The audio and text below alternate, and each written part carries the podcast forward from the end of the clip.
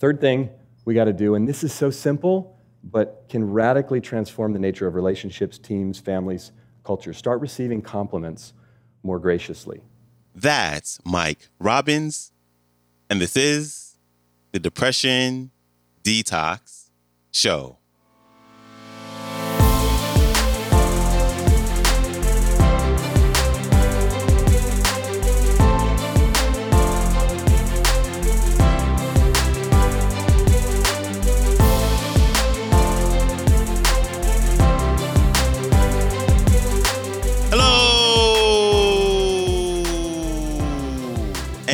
Welcome back to the Depression Detox Show, where we share ideas and stories to help you live a happier life. I am your host, Malik Josephs. Happy Wednesday. Appreciate you joining me today with our newest feature speaker, and we're going to jump right into this clip where he is going to explain how to get more people to like you.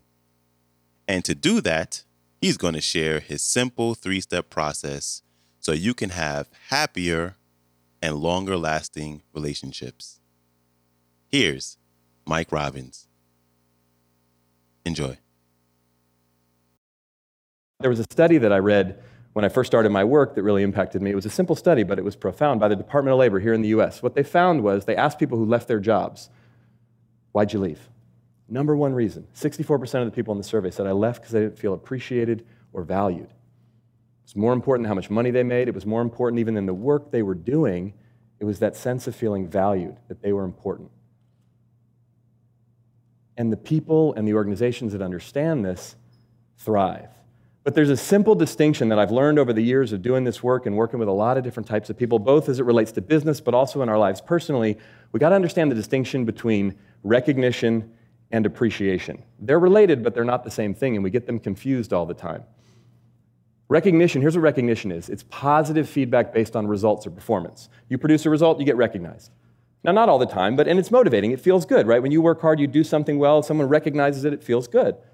As Tom Peters says, celebrate what you want to see more of. Absolutely. However, recognition is finite, it's scarce, it's only based on our performance, and usually in an organizational structure or in others, it's got to come from the top down for it to really have weight and merit. Therefore, it has a lot of limits. Appreciation, on the other hand, much more expansive. It's more about people, less about what they do, more about who they are. The, the best way I know to describe this distinction is an example from my baseball career. So, now whether you're a baseball fan or not, I was a pitcher. Do you know what happens to the pitcher in the baseball game when the pitcher doesn't do well? You know what happens? Yeah, they stop the game, right? And in front of everybody, the manager walks out to the mound and literally takes the ball out of your hand and makes you leave. It's pretty embarrassing. Can you imagine? Imagine you're at work and you're like in the middle of a big project and you're doing something and you make a mistake, like a big one. You know, it blows the deal, it costs something, I mean, something big. And then right as soon as you hit the email that makes the big mistake or whatever, your boss person and goes, hey, you, come over here. And you have to stop what you're doing and pick up your stuff and walk out. And then someone else comes in and sits down at your desk and starts doing your work for you. And oh, by the way, thousands of people are watching this happen. You imagine that'd be kind of embarrassing, right? That's what it's like to get taken out of a game. Now, if it's like late in the game, you know, it's like the eighth inning and I was just getting tired, that was fine. Because he'd come out, he'd, hey, you know, Robbins, you did a good job, but you're getting a little tired. We're going to get someone in to replace you. I'd come off the mound, you know, high fives from all my teammates because I did a good job. But if it was like the second inning and it was already seven to nothing, that was terrible, right? Because I'd walk off the mound upset, embarrassed, frustrated. And if we were on the road, you know, in the other team's ballpark, it was always worse because there'd be some mean, heckling fans right above the dugout saying horrible things, you know, about my mother right? Literally. And I would sit in the dugout and nobody would talk to me. Right? Watch a baseball game. Again, even if you don't like baseball, just turn a baseball game on, watch what happens when the pitcher comes out of the game. There's like an unwritten rule. Oh, leave him alone. He's upset. You know what I could have used when I was sitting on the bench after just giving up seven runs in the second inning? What do you think? A hug. Some appreciation. Now, not recognition. What are they going to say? Hey, Robbins, way to go. Great job, man. Seven runs in the second inning. Woo! No, that would be disingenuous. That would be inauthentic. In fact, that'd be condescending. There's nothing to recognize about the performance. And not only did I fail, personally, I failed for the team. We're probably going to lose. So, look, our performance matters. What we do or don't do absolutely matters. However, as a living, breathing, often insecure, although I pretended not to be in those days, especially human being, I could have used some appreciation, not for what I had done, but for who I am. Like, hey, Robbins, you're not as bad as you just performed. Or, hey, man, you know what? You're an important part of the team. Or even just ask me, how you doing? All those years playing baseball, I can count on one hand the number of times anyone ever said anything meaningful or positive to me when I failed. So when we expand our capacity for what we think of when we think of appreciation, it's not just about recognizing results and performance, it's about appreciating people. You know, I spoke at a conference in Silicon Valley, leadership conference about a year and a half ago, and the speaker before me was a professor from UC Berkeley. And he was sharing some interesting research that they'd been doing at Haas Business School, which is at Berkeley. And one of the studies he put up on his slide talked about what motivates productivity in people. And what they found in the study was that when people felt recognized for the work they did, they were 23% more effective and productive than when people didn't. Made sense. But the same study found that when people felt valued and cared for, a literal or figurative pat on the back, that the people around them, particularly the person they report to, really cared about them, they were 43% more effective and productive than people who didn't. There was a 20% increase in productivity from focusing on who people are, not just what they do. That's the distinction. And people who understand this, both in business and in our lives personally, we start to have the ability to appreciate people and have it not be so conditional and have it, to start, have it start being more meaningful and impactful. You know, because of the work that I do, I often get invited, ironically, to speak at recognition events. So these big companies will have these events, people win awards, it's a great thing. A lot of times they're fancy and, you know, they get to bring a spouse and they come somewhere, and I, I enjoy doing them. I was at an event like that a few months back down in Miami, and one of the questions I often ask when I speak at events like that is I'll ask the people in the audience, the award winners, what is it about being at this event or getting this award that had you feel appreciated? Specifically. And I'll have them pair up and whatnot. You know, there's a couple hundred people in the room at this event in Miami, and one, one after they were done talking to each other, I had a few people raise their hand, and one guy stood up and he said, You know, I hadn't thought about it specifically until you asked the question. He said, But you know, when I got this award, I was really proud. It was a big deal. I went home and told my family. And he said, You know what? My son told me he was proud of me. He said, That was the most meaningful part. And that's often what it is it's something simple, it's something personal. It's not some big deal, it's something that means something to us. So, what can we do? What are some simple things that you can do, that we can do to start expressing our appreciation for other people more effectively? Well, the first thing we got to do is we got to look for it. You know, there's a great saying, you almost always find what you look for. And we got to look for it. How many of you notice with some people, it's hard to find sometimes? You ever notice? You got to look hard. But remember, appreciate doesn't mean like, doesn't mean agree with, doesn't mean, hey, let's be best friends and let's go hang out. It means recognize the value of. You can recognize the value of any human being at any time for any reason. It's less about them and more about you. When we look for it, we find it.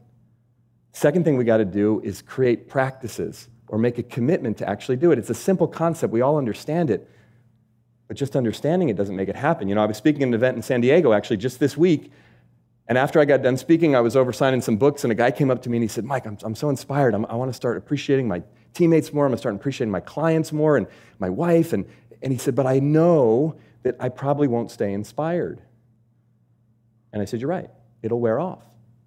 That's what happens. We get inspired and then we're not so inspired. I said, So what you got to do is figure out what simple practice can you put in place. And I suggested to him, just tell people, tell your wife, tell your friends, tell your coworkers.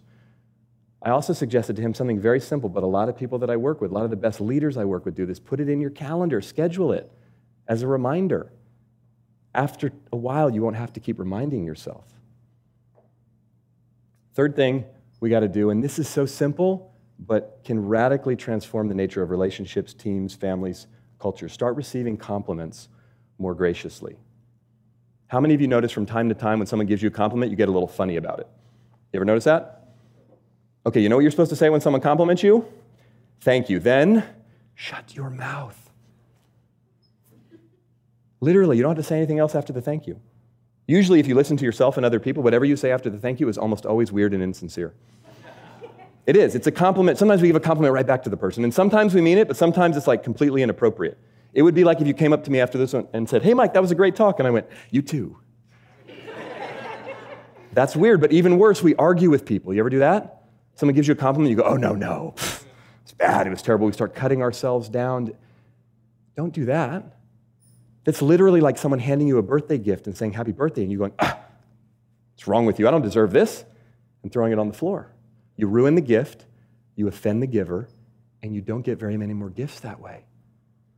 Do you know they've scientifically proven now that when one human being expresses kindness and appreciation to another human being, and it's received, raises the serotonin level in both people's brains. It physiologically makes us feel better.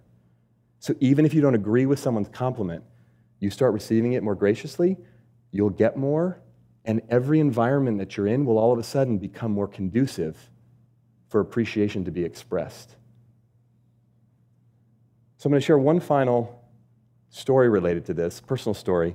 And what I'd like for you to do as I'm sharing this story, think about someone in your own life who matters to you, who you really appreciate. Because this story is about my mom. Now, my mom passed away two years ago, and my mom and I had, as many of us do with our parents, a complicated relationship. We were very close, a lot of love between us, but we had our ups and downs, we had our challenges. But I had an experience with my mother about 10 years ago that was pretty profound related to appreciation. How many of you have ever seen those chicken soup for the soul books? You seen them, right? They got chicken soup for every soul you could imagine, right? Now, I've loved these books. They've been out now for about 20 some years, and I used to buy them as gifts, and I had a bunch of them at home. And about 10 years ago, I got an email, and they said they were coming out with a new chicken soup book, and they were looking for stories. And I got excited because this one was called Chicken Soup for the Single Parent Soul. And my mom and dad had split up when I was three, and my mom had raised me and my older sister as a single mom, and I decided I wanted to write a story and send it in. And the story I decided to write was called Mom Taught Me to Play Baseball. Because she did. She'd actually been a PE teacher, and since my dad wasn't around, my mom was the one that taught me how to throw and catch. She went to all my T ball games, all my Little League games, all my youth league games, high school games. She used to come see me play down at Stanford. She'd even fly to come see me play when I was playing in the minor leagues. So I wrote a story acknowledging her for everything she'd done and sacrificed and all that. Now, I didn't tell her about the story. I told my wife, Michelle, I was a little nervous about it. I wasn't doing much writing at the time. I was kind of insecure about it. I sent it in. I didn't think it was actually going to get accepted in the book. I got an email back a few weeks, actually, it was a few months later, and they said, Hey, congratulations, your story is going to be in the book. And I was all excited. I told Michelle, I said, Hey, I got to call my mom. And she said, Don't call her. I said, What do you mean, don't call her? She said, What if you wait till the book comes out? You could surprise her. Uh, oh, that's cool. So I emailed back to the chicken soup folks. I said, When does the book come out? They said, 14 months. 14 months. I'm pretty good at keeping a secret, but that's a long time, right? So I told Michelle, I said, hey, 14 months. She's like, whoa. And she said, okay, look, let's not tell your mom. In fact, let's not tell anyone so she doesn't find out. And amazingly, we did it. We kept the secret. 14 months passed. The book came out. My mom didn't know. Nobody knew. Book came out right around my birthday in February. Got a copy of it. I wrapped it up. We were having dinner at our house, just the family, just us. And uh, after we had dinner, we sat down in the living room because they had some gifts for me. And turned to my mom and I said, Hey, mom, before I open up my presents, I actually have a present for you. And I handed it to her. She, oh, honey, it's very sweet, but it's your birthday. I'll look at it later. Now she's like messing up my plan, right? So I, I, Mom, I know, listen, I know it's my birthday, but do me a favor. Would you just open it up? Okay. And she's a little annoyed. Okay. Oh, how nice they did one for single parents. Okay, I'll read it when I get home. I said, Hey, Mom, listen, um, I read the book, and there's a story in here. It really reminds me of you. I said, In fact, I put a bookmark. It's on page 294. Um, would you do me a favor? Would you read it out loud to everyone? And now my mom is like annoyed. What? Okay, fine. And she's like flustered and annoyed, and she doesn't want to do it. But okay, fine. Takes the book, starts to read with no idea what it is. First line of the story says On June 1st, 1995, I was standing on the pitcher's mound at Rosenblatt Stadium in Omaha, Nebraska, about to throw my first pitch in the College World Series. And my mom looks up and goes, This guy pitched in the College World Series. Totally not getting it, right? And then she starts to read the second line and she stops. And she looks at me. And she looks at the book and she, you could see her brain was working really hard, right? And then all of a sudden, her eyes got big and you could see that she got it that the story was about her and that I wrote it. And she dropped the book and she started to cry. And I leaned over to pick up the book off the floor. By the way, at this point, we were all crying.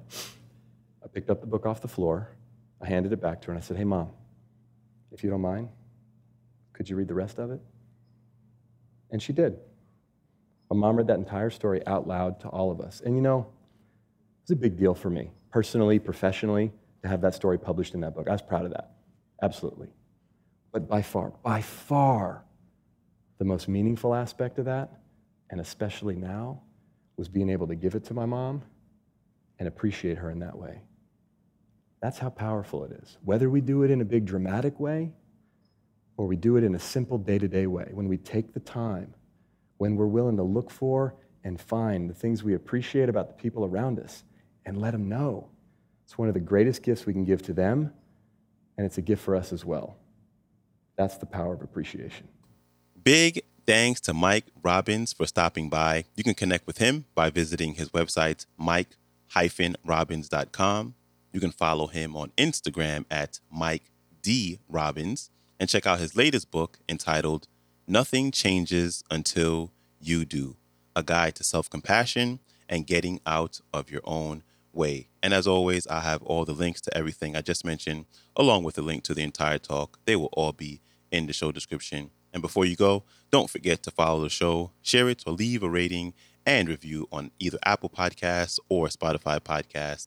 I greatly, greatly appreciate you for it, as always. And I hope you have a wonderful rest of your day.